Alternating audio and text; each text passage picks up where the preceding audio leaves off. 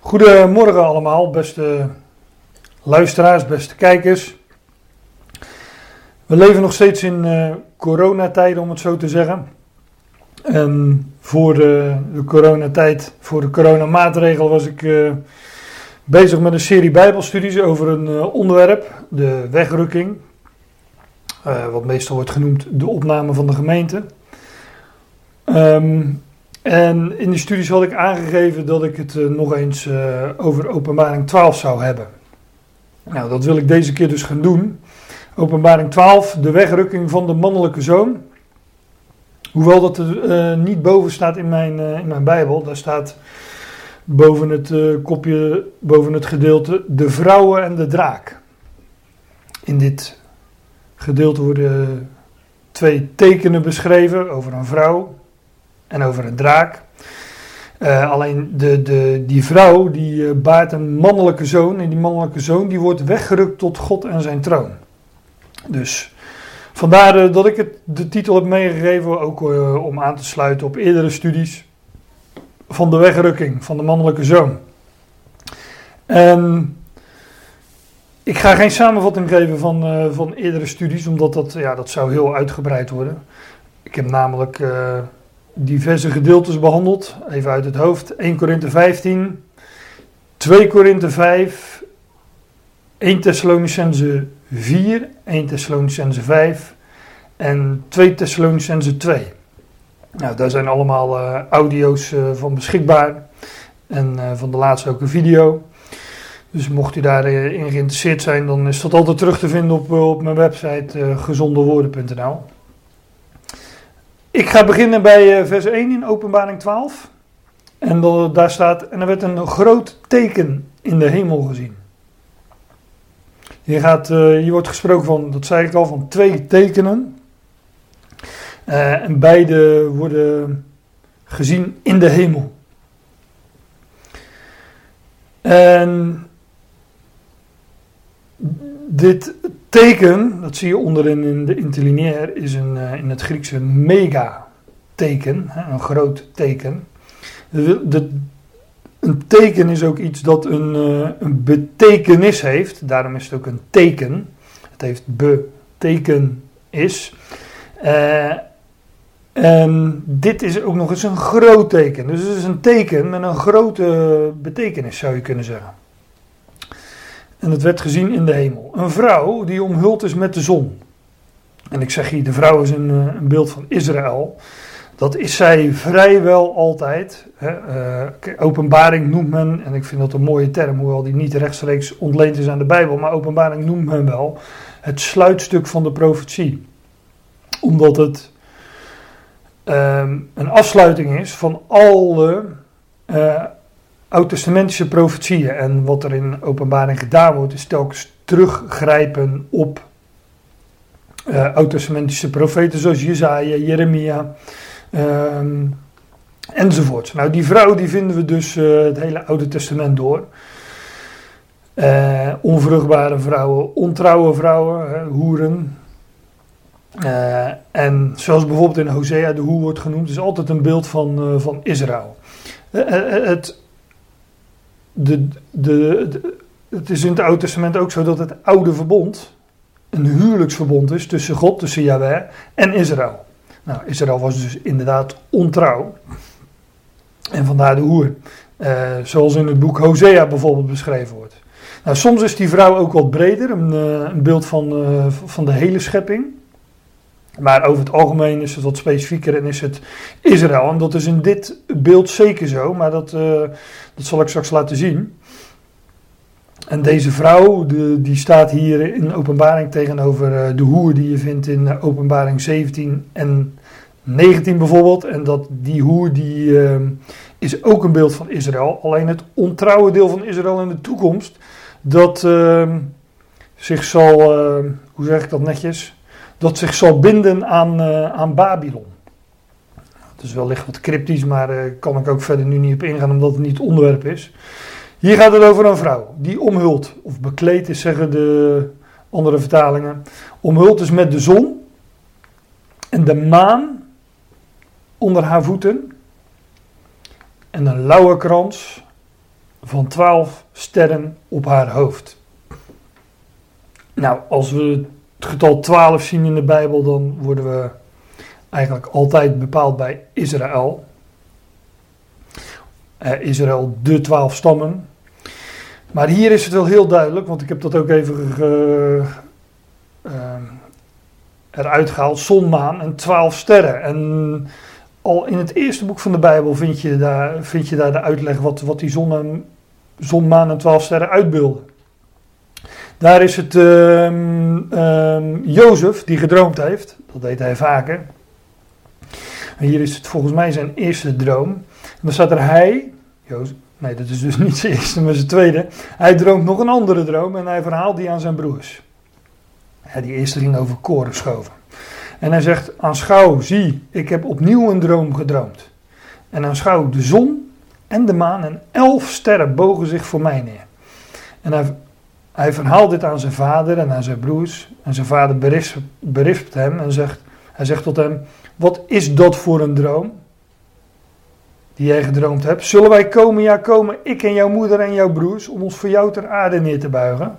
Dus zon, maan en elf sterren. Daarvan zegt Jacob, die legt dat uit. Nee, die kende de uitleg. Dat, uh, hij zegt, zal het toch zo zijn dat ik en jouw moeder en jouw broers komen om ons voor jou ter aarde neer te buigen? Dus Jacob wist uh, heel goed dat zon, maan en sterren uitbeeldingen zijn van, uh, van het huis van Jacob.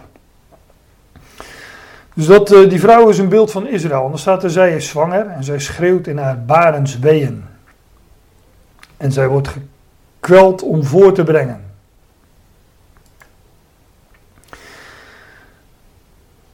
Ja, zij is zwanger en zij schreeuwt in haar uh, barensweeën.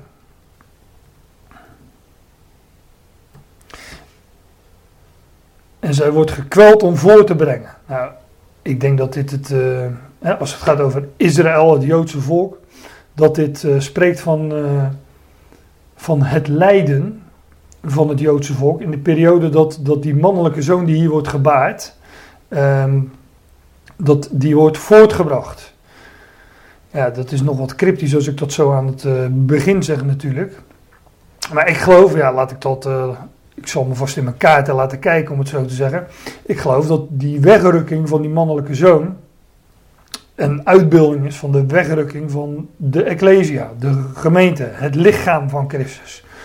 Wanneer hoofd en lichaam compleet zijn, ik hoop dat, dat, dat jullie dubbelzinnig luisteren, maar wanneer hoofd en lichaam compleet zijn, uh, dat is in het beeld het moment dat de zoon geboren wordt en die wordt dan ook weggerukt tot God en zijn troon. Nou, in de periode dat die Ecclesia, die mannelijke zoon, tot stand komt, is het Joodse volk ja, in de diaspora, dus uh, onder de volkeren. En is het ook in Leiden, met een lange ei. Maar heeft het dus, uh, uh, is het dus niet in het land en is het verstrooid onder de volkeren. En over dat laatste moet ik natuurlijk ook een opmerking maken. Kijk, ik ben zelf uh, 42, 42 jaar oud. En dat betekent dat ik uh, geboren ben na 1948. En wij zijn er dus mee opgegroeid. Wij zijn eraan gewend dat er een Joodse staat is. Maar dat is dus uh, bijna 2000 jaar niet het geval geweest. En ook de Joodse staat die er nu is, dat is weliswaar in overeenstemming met de profetieën, maar het is niet de vervulling van Gods beloften aan Israël. Want, nou ja, de, Joodse staat is, is, is, is, uh, regelmatig in het nieuws en daar is natuurlijk alles behalve vrede. Uh, ze worden alles behalve met rust gelaten. Het is. Uh, ze worden daar uh, getolereerd omdat ze, nou ja, ze worden eigenlijk niet getolereerd, maar de omliggende volken kunnen eigenlijk niet anders. Dat is, dat is op, op, het, op dit moment uh, de, de situatie. Met alle gevolgen van dien, aanslagen enzovoort. Uh, en ook nog eens het land dat ze nu hebben. Hè, dat is maar een fractie van het land wat, uh, wat hem beloofd is. Dus als God zijn belofte daadwerkelijk gaat vervullen, ja, dan ontvangen zij veel meer dan dat ze nu hebben en natuurlijk ook in vrede. Dus die vrouw Israël is zwanger, zij schreeuwt in haar barenswee en zij wordt gekweld om voor te brengen. En er werd een ander teken in de hemel gezien. Het is een ander teken, dus geen groot teken, dit teken. In tegenstelling tot dat andere teken dus. En neem waar een grote vuurrode draak. Dat is dus het tweede teken. Nou, die draak in openbaring, die uh, speelt nogal een rol. En het wordt uh, op meerdere plekken uitgelegd. Bijvoorbeeld uh, een aantal versen verder in ditzelfde hoofdstuk. Daar staat: En de grote draak werd op de aarde geworpen. De oude slang, die genaamd wordt duivel en Satan. Dus hier wordt, hier wordt de draak, de betekenis van die draak uitgelegd. Dat is de oude slang, hè, de slang uit Genesis. Zo oud al. Maar die wordt dus ook genoemd, genaamd duivel en Satan. Diabolos, de door elkaar werper. En, uh, en Satan, tegenstander. Nou, dan weten we wie dat is. Wat die draak is. Maar dat is niet het, het laatste wat erover gezegd wordt. Er wordt gezegd: een draak met zeven koppen en tien horens. En op zijn koppen zeven diademen.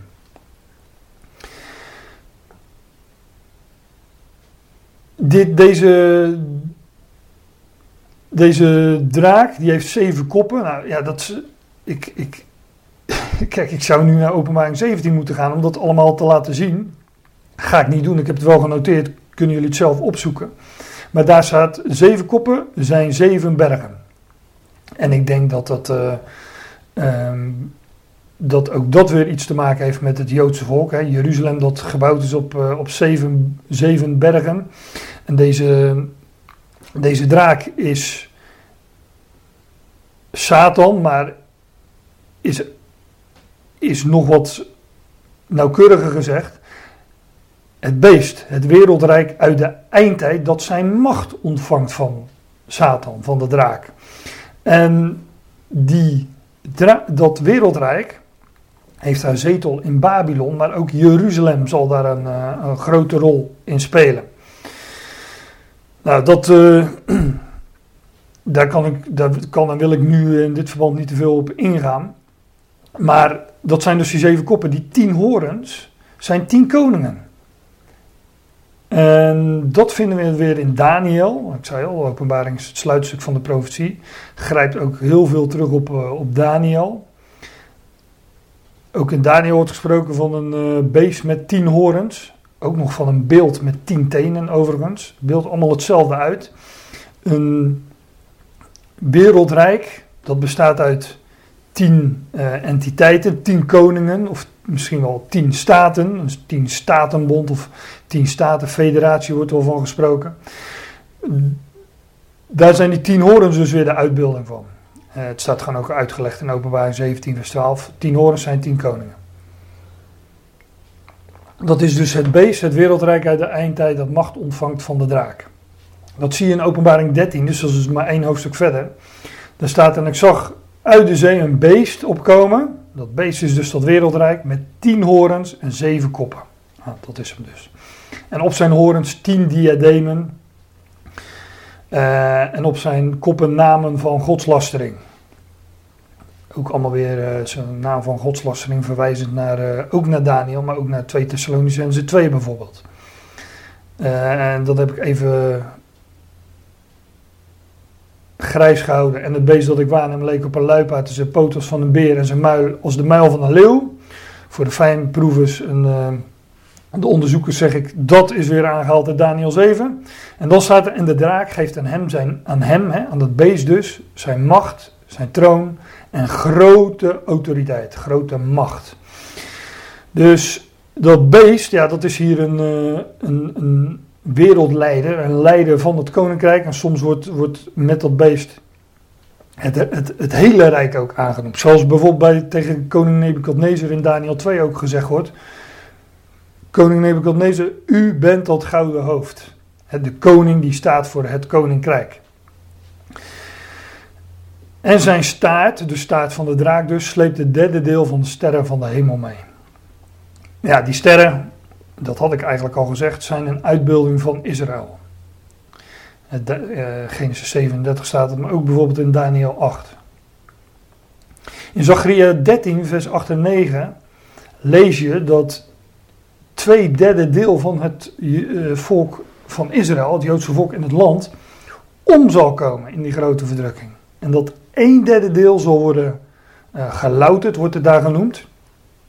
En uh, door, door die verdrukking heen gered zal worden. Het zal namelijk uiteindelijk de naam des Heren, de naam van Yahweh, aanroepen en worden gered. Nou, zijn staat sleept het derde deel van de sterren mee en hij werpt ze op de aarde of in het land. Dat uh, is in het Grieks, maar ook in het Hebreeuws hetzelfde.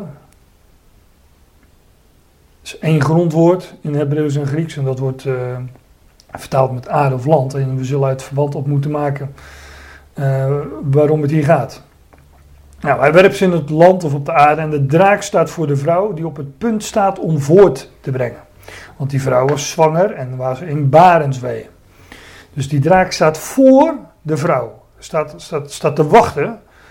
Um, omdat zij op het punt staat om te baren, om voor te brengen. Dus die heeft het gemunt op, eh, op, die, uh, op dat kind dat uit die vrouw voort gaat komen. staat er ook om, om zodra zij haar kind voortbrengt, het te verslinden. Dus die draak heeft het voorzien op het kind. En dat kind is dus ook in, uh, in acuut gevaar. En we lezen straks dat dat kind weggerukt gaat worden. Uh, en dat is dus met het oog op het gevaar dat die draak dat kind uh, wil verslinden. En waarom die draak dat wil, ja, ook dat staat in het hoofdstuk, dus daar komen we ook nog op.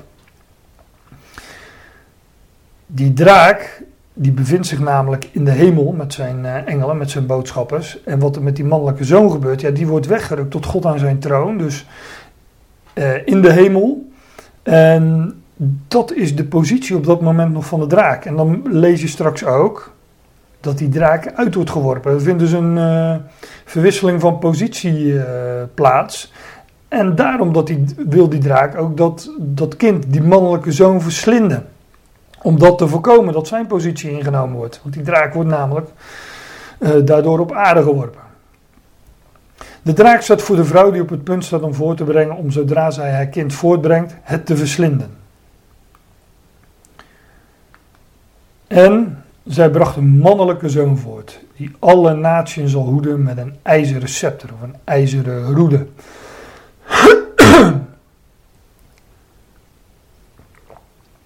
Dus die vrouw brengt een mannelijke zoon voort, en dat staat er uh, als uitleg bij. Uh, dat is uitleg van wie die mannelijke zoon is. Die alle naties zal hoeden met een ijzeren scepter. Dat is een rechtstreekse verwijzing naar Psalm 2.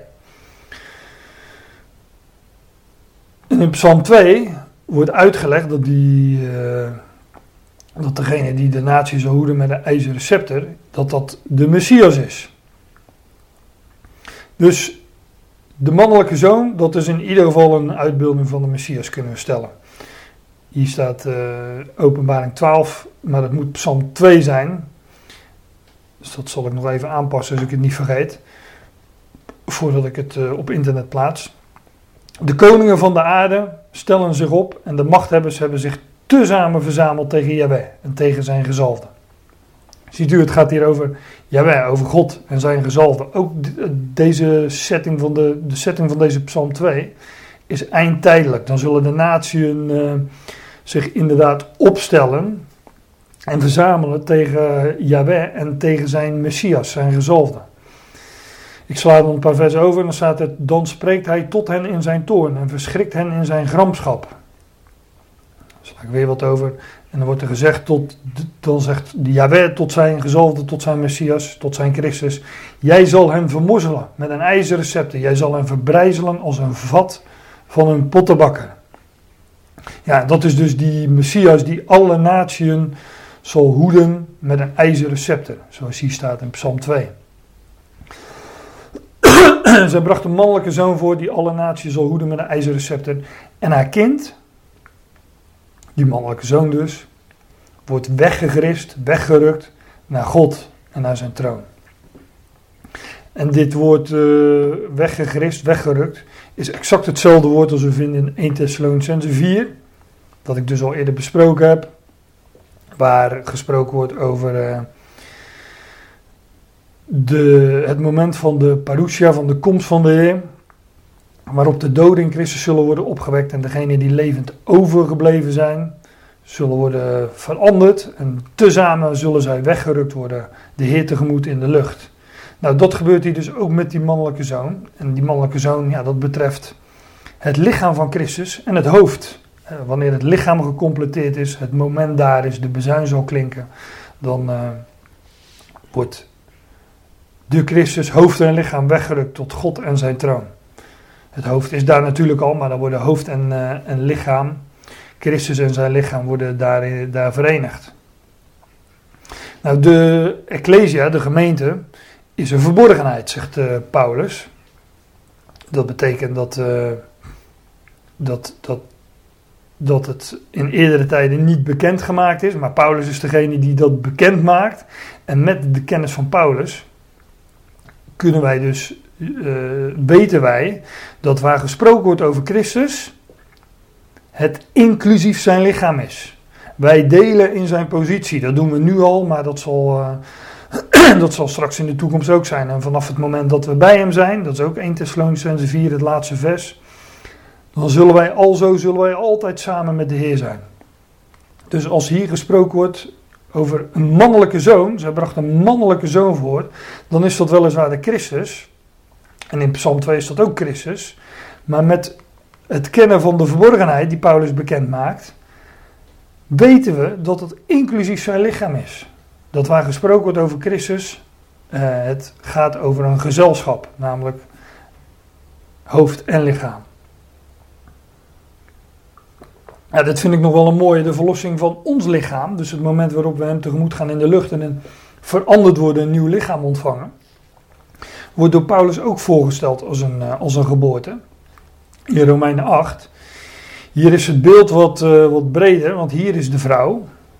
Uh, een beeld van de schepping. In tegenstelling tot Openbaring 12, daar is het wat smaller. Maar er staat in uh, Romeinen 8, want met rijkhalsend verlangen wacht de schepping op de onthulling van de zonen van God. Ja, de mannelijke zoon. Want wij weten dat tot nu toe de gehele schepping samenzucht en barensweeën heeft. Zie je, daarin herkennen dat beeld. De schepping zucht en heeft barensweeën. Nou, in openbaring 12 uh, weten we dat door zon, maan en twaalf sterren dat het een beeld van Israël is. Maar hier is de schepping een beeld van, uh, hier is de vrouw een beeld van de hele schepping. Die zwangere vrouw die in Barenswee is. En dat niet alleen, vers 23, maar ook wij zelf, die de geest als eerste vrucht van de oogst hebben. Wij zijn eerstelingen. Zuchten in onszelf. Wij die in afwachting zijn van het zoonschap. En let op, de verlossing van ons lichaam. Zoals Zoals, zoals een, een um, zoals bij de geboorte van een kind, hè, dat wordt ook een verlossing genoemd, hè, er komt een verloskundige aan te pas. Zo wordt de verandering van ons lichaam, het moment dat we de Heer tegemoet gaan in de lucht, wordt hier genoemd de verlossing van ons lichaam. Nou, zo wordt er ook over gesproken in Openbaring 12. Er wordt een mannelijke zoon voort, voortgebracht die alle naties zal hoeden met een ijzeren scepter, hè, om de identiteit daarvan vast te stellen.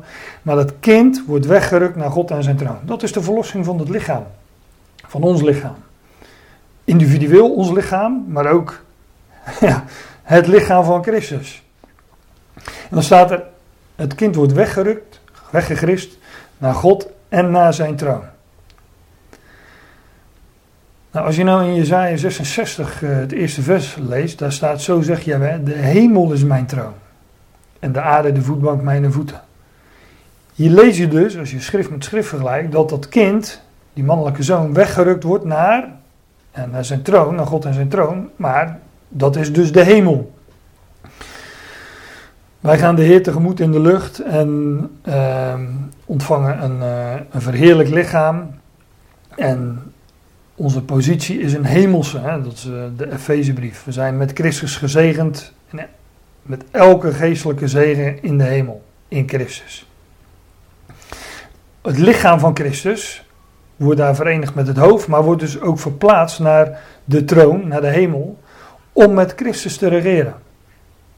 Hij is daar en hij zal vanaf dat moment zijn koninkrijk gaan vestigen over deze wereld, vijanden onderwerpen, uh, de vij alle vijandschap te niet doen, het heelal met zich verzoenen enzovoort. En daar zijn wij als lichaam van Christus in betrokken. En dat is de reden dat wij worden weggerukt naar God en naar zijn troon. En vaak gaat de discussie over, ja, worden wij, uh, waarom worden wij weggerukt? We worden weggerukt voor de grote verdrukking. Ja, dat is waar. Maar dat is niet het primaire doel. Het primaire doel is dat vanaf dat moment Christus zijn koninkrijk gaat vestigen. Christus gaat, openba gaat zich openbaren. Daar gaat een heel Bijbelboek over, de openbaring. Maar wij zullen met Christus regeren. Nou, voor dat doel zullen wij hem eerst tegemoet moeten gaan en bij hem moeten komen, bij hem aanwezig moeten zijn. En de vrouw vluchtte naar de woestijn, waar zij een plaats heeft die door God gereed gemaakt is.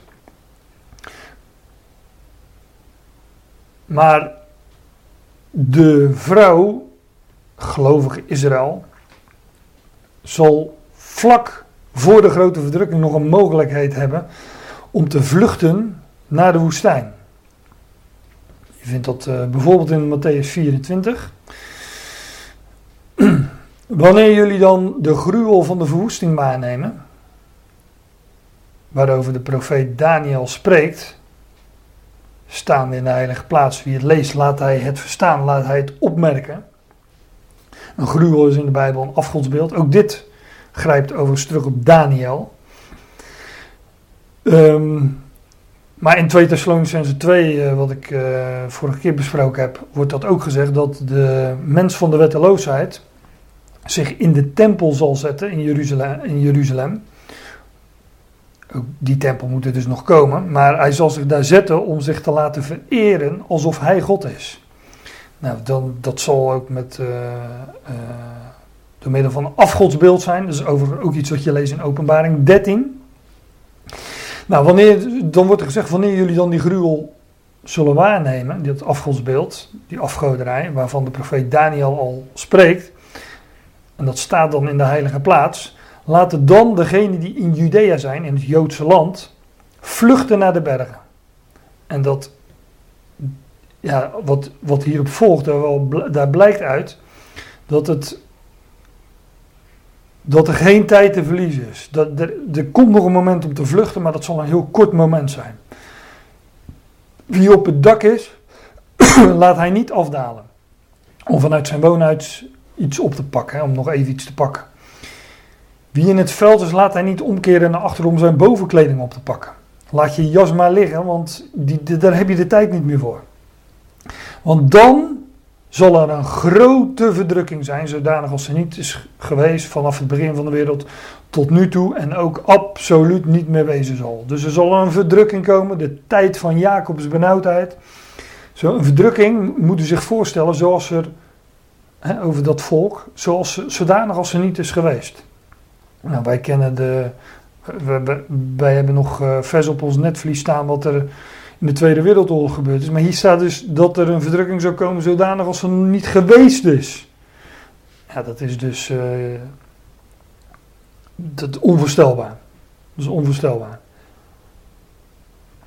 Maar waar het me nu even om gaat, er zal dus een, een moment komen dat, dat men nog kan vluchten. En, dat, dat wordt hier uh, uh, beschreven. In openbaring 12 is dat beschreven als de vrouw vluchtte naar de woestijn waar zij een plaats bereid heeft die door God gereed gemaakt is. En over die plaats wordt ook gesproken, ook weer in de profetie Micha 2, Jezaja 63. Uh, en die plaats is Bosra, in de woestijn van Edom. Uh, ik heb alleen even Micha 2 aangehaald. Daar staat, voorzeker zal ik u, o Jacob, het huis van Jacob, gans verzamelen. Voorzeker zal ik Israëls overblijfsel vergaderen, het gelovige overblijfsel. Ik zal het tezamen zetten als schapen van Bosra. Israël wordt in de profetie ook vaak voorgesteld als een kudde schapen. En Bosra betekent schaapskooi. Dus zij zullen verzameld worden, het huis van Jacob, Israëls overblijfsel, als schapen in een schaapskooi. Staat er ook in het, in, het volgende zinsdeel. Als een kudde in het midden van haar kooi zullen zij van mensen deunen. Het zal er gonzen van de mensen. Ik heb een aantal schriftplaatsen bijgezet. Die gaan over, uh, over Edom of Bosra, maar ook over hoe Israël in de woestijn zal worden verzameld. In die, uh, in die tijd, in die periode. En ik heb er twee plaatjes bijgevoegd van de rotsstad Petra, in het Sela. Maar dat is een stad in Jordanië, in de woestijn, waar, uh, uh, waar de Nabateërs, meen ik, ooit begonnen zijn met een stad in de rotsen uit te houden. En die ook door andere volkeren uh, bewoond is, ook nog wel wat uitgebouwd. Maar er is een grote plaats, helemaal omringd door, door rotsen als een schaapskooi met een uh, kleine ingang. Dat zie je op het rechte plaatje. Een, uh, de sik heet dat. heet dat. Een, een, kleine ingang, maar verder omgeven door rotsen. En ja, het zou heel goed kunnen zijn dat, want het ligt in het gebied van Edom, van Bosra, dat dit de plek is waar, waar het huis van Jacob verzameld zal worden en beschermd, hè, als, in, als in de rots. Nou, daar valt veel meer over te zeggen, maar dat zal ik nu niet doen. De vrouw vluchtte naar de woestijn waar zij een plaats bereid heeft die door God gereed gemaakt is, zodat zij haar daar 1260 dagen zullen voeden. En dat zij, dat is een meervoud. In de MBG vind je dat niet terug, in de Statenvertaling wel, meen ik. Ja, opdat zij haar aldaar zouden voeden. maar dat zij is een meervoud. En als we het antwoord zoeken in dit beeld, dan zou je zeggen van ja, uh, de vrouw zelf gaat, een, we, we, hebben een vrouw, we hebben een mannelijke zoon en we hebben een draak. Nou, de vrouw vlucht naar de woestijn. De draak is natuurlijk degene die, uh, die het eerst op de mannelijke zoon gemunt heeft, maar daarna op die vrouw. dus die zal haar ook niet voeden. Dus er blijft maar één optie over en dat is de mannelijke zoon. En de mannelijke zoon is een enkelvoud, maar we hebben al gezien dat de mannelijke zoon een beeld is van Christus.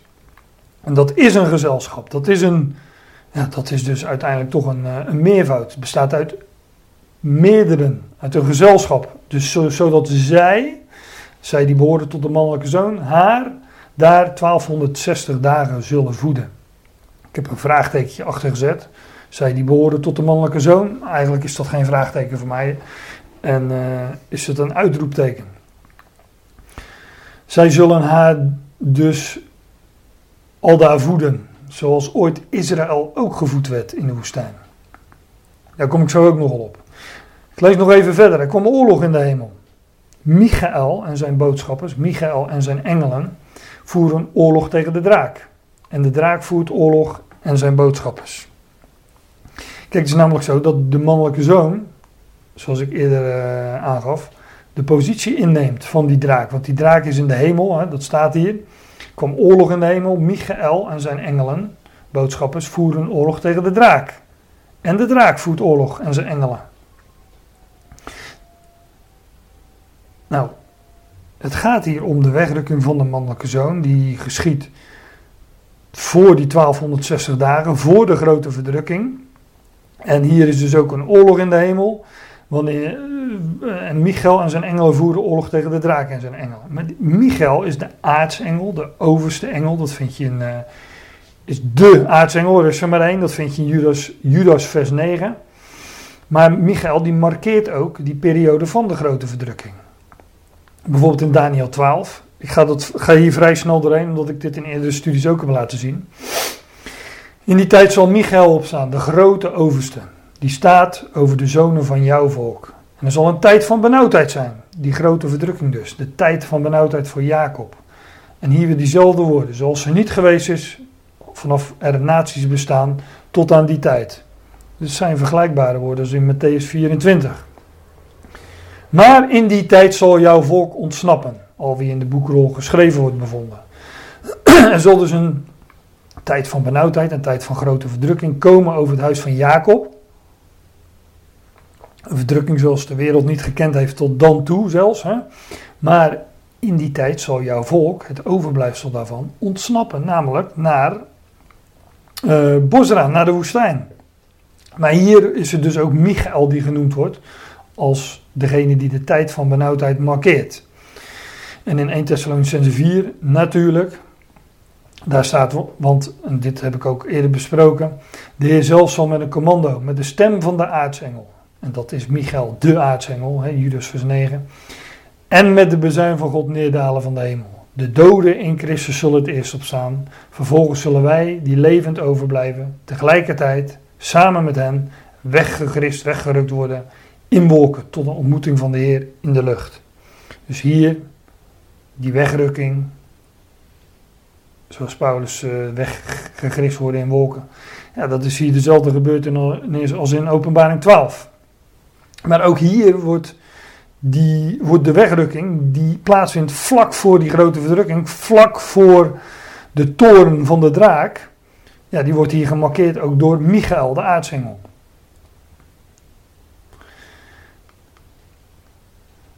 Er kwam oorlog in de hemel. Michael en zijn boodschappers voeren oorlog tegen de draak. En de draak voert oorlog aan zijn boodschappers. Maar zij zijn niet sterk genoeg voor hen, hem. En hun plaats werd in de hemel niet meer gevonden.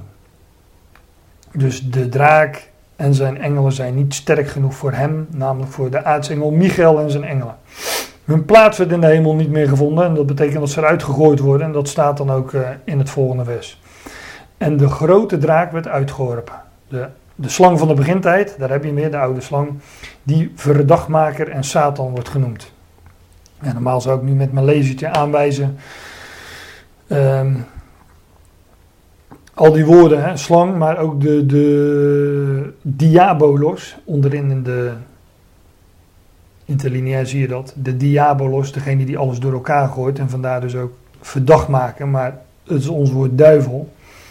En de Satan, tegenstander. Weer die vier, ik heb het vers eerder aangehaald, die vier uh, benamingen voor Satan.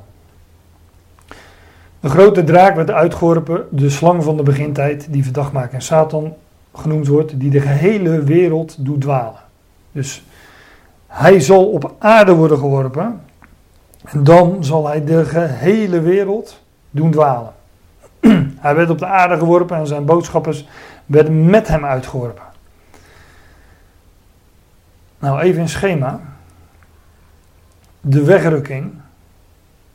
De mannelijke zoon die weggerukt wordt tot God en zijn troon. Dat, dat, dat, uh, die, dat is op de tijdlijn dan even die eerste stip. En de blauwe pijl omhoog is uh, een weergave van die wegrukking. Maar op dat moment wordt dus eh, de rode pijl, Satan, de overste van de macht lucht, wordt hij in Efeze genoemd, op aarde geworpen. En dan lees je dus, dat is weer in Petrus, dat Satan zal rondgaan als een briesende leeuw. En vandaar ook dat er een, eh, een grote verdrukking aanvangt over het volk. En die duurt 1260 dagen. En die termijn wordt ook in openbaring aangeduid als 42 maanden. Of ook in openbaring, maar ook in Daniel als tijd, tijden en een halve tijd. Dat is dus elke keer dezelfde periode van 3,5 jaar. Grote verdrukking. Nou, als Satan op aarde geworpen wordt, met zijn boodschappers, met zijn engelen, en rondgaat als een Britse leeuw, ja, dan kun je ook wel voorstellen dat dat. Uh, die, eh, die grote verdrukking teweeg brengt. Maar wat ik eerder ook al aanhaalde, dat laatste wereldrijk krijgt zijn macht en kracht en autoriteit ook van de draak. Dus dat zal een, eh, een, een, verschrikkelijke tijd zijn die aanbreekt. maar dat lees je dan ook in de, het vervolg van Openbaring 12. Daar staat toen de draak zag, waarnam, dat hij op de aarde werd geworpen, vervolgde hij de vrouw die het mannelijke kind voortbracht. Dus het mannelijke kind is onbegrijpbaar voor hem, die mannelijke zoon, want die is uh, naar God en zijn troon. En dan gaat de draak dus, uh, verlegt zijn focus namelijk naar de vrouw, naar Israël, het gelovig, gelovig Israël. Met name, want dat staat hier dan ook, aan de vrouw werden twee vleugels van de grote gier, andere vertalingen zeggen arend, gegeven om naar de woestijn te vliegen. Dus aan die vrouw, is natuurlijk beeldspraak, maar worden twee vleugels van de gier of arend gegeven om naar de woestijn te vliegen. Want die vrouw, lazen we in uh, vers 6, de vrouw vluchtte naar de woestijn. ik heb overigens, dat geef ik normaal aan met, uh, met haakjes. Ik ben van vers 9 wel naar vers uh, 13 gegaan, dus ik heb een paar versen overgeslagen. En dat hoor ik aan te geven met haakjes, dat heb ik niet gedaan, dus ik zeg het er even bij, want dat zie ik nu pas. Ehm, maar de vrouw vluchtte naar de woestijn en aan de vrouw werden dus twee vleugelen van die vogel, van die gier, die arend gegeven om naar de woestijn te vliegen. En ook dit vinden we al in, de, in het Oude Testament, waar die twee vleugels van die arend een uitbeelding zijn van de bescherming van Jahweh, van God. Bijvoorbeeld in Deuteronomium 32. Daar staat, want het deel van Jahweh is zijn volk. Jacob, het hem toegemeten erfdeel. Hij vond hem in een land van steppen, in een woest land van gehuil en de wildernis. Hij beschutte hem. Hij beschutte hem. Lette op hem. Bewaarde hem als zijn oogappel. Als een arend, die zijn broedsel opwekt, over zijn jongen zweeft en zijn bieken uitspreidt. Zijn, zijn vleugels uitspreidt. Er een opneemt en draagt op zijn vleugels. Zo heeft hem Jahweh alleen geleid. Dus hier wordt het huis van Jacob, zijn volk, uh, voorgesteld als een, als een jong. En Jawel zelf als die arend die, uh, die, die, die zijn volk draagt uh, op zijn vleugels. Als beeld van zijn bescherming, van het bewaren van zijn oogappel. Nou, zo worden dus aan die vrouw twee vleugels van een grote gier of arend gegeven om naar de woestijn te vliegen. Een beeld van Jabé die het volk brengt in de woestijn. En uh, in Exodus 19, vers 4 heb ik er nog bij vermeld, vind je iets uh, soortgelijks. En de vrouw werden twee vleugels van de grote gier gegeven om naar de woestijn te vliegen, naar haar plaats, waar zij, buiten het gezicht van de slang, gedurende een periode en perioden en een halve periode gevoed zal worden. En dat wordt uh, meestal vertaald met die periode, perioden en een halve periode met tijd, tijden en een halve tijd. En dat is dus hetzelfde als 42 maanden, 1260 dagen. Dit vers is uh, parallel aan vers 6. Daar staat: De vrouw vlucht in de woestijn, al waar zij een plaats had, haar van God bereid, opdat zij haar al daar zouden voeden 1260 dagen. Nou, hier wordt er nog aan toegevoegd, natuurlijk buiten het gezicht van de slang. Maar dat is de draak. En de draak die. Uh, ja, die zocht uh, ten eerste die mannelijke zoon te verslinden. Maar uh, verlegde nadat hij uit de hemel gehoord was zijn uh, focus naar de vrouw. Nou, nog even in schema. Datzelfde schema dus. Maar hier even geel geasseerd. Grote verdrukking, 1260 dagen, 42 maanden, tijd, tijden en een halve tijd. Hè. Satan wordt op aarde geworpen. Satan die mannelijke zoon is buiten bereik. Dus verlegt hij zijn aandacht naar de vrouw, maar ook zij wordt bewaard op een plaats in de woestijn, in Edom, Bosra, uh, waar zij naartoe gevlucht zal zijn.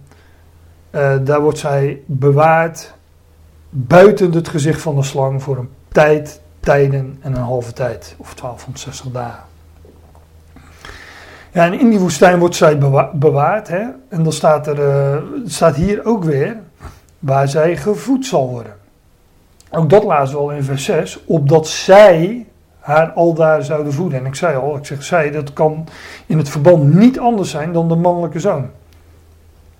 Dus de gemeente, de Ecclesia, zal daar ook een rol in spelen. Maar ook dit vinden we natuurlijk al eerder in het Oude Testament, dat Israël in de woestijn gevoed werd. Met, met manna en kwakkels. Of dat, uh, daar ook zo zal gebeuren in de toekomst, dat weet ik niet.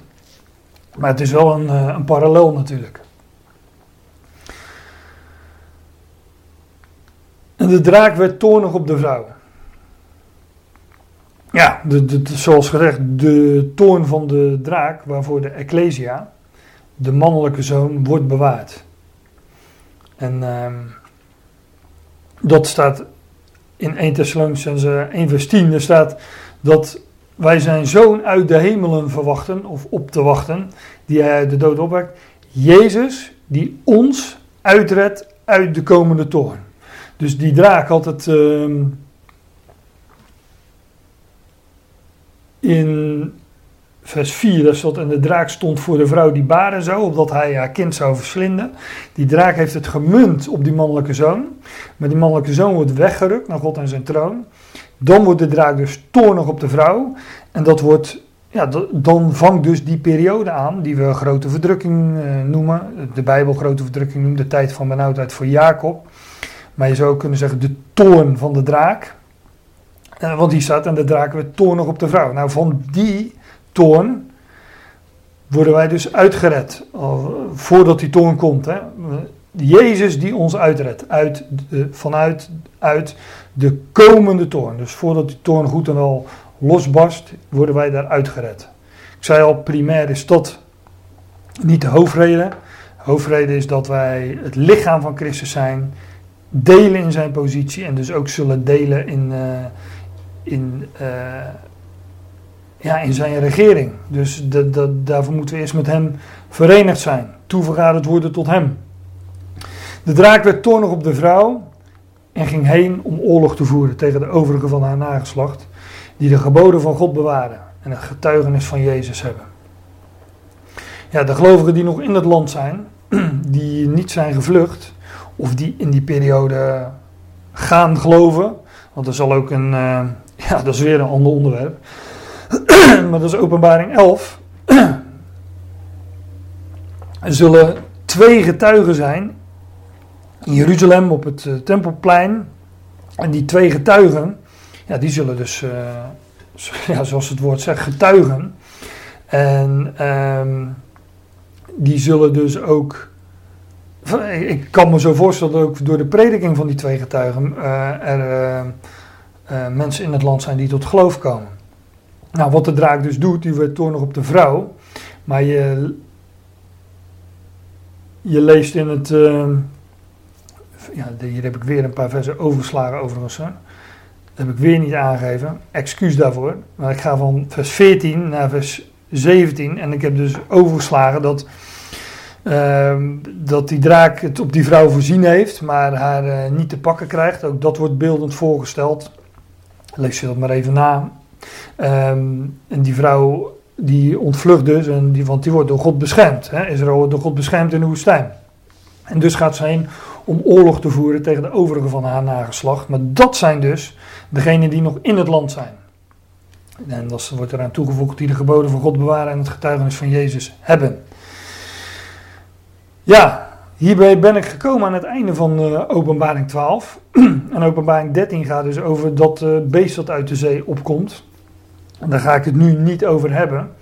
Um, maar ja, dit is dus het laatste vers van, uh, van Openbaring 12. Dus hier eindigt ook deze studie. En ja, zult, misschien zijn er luisteraars, kijkers die zich afvragen van ja, maar dat is, dit is geen happy end. Nee, dit is geen happy end van Openbaring 12.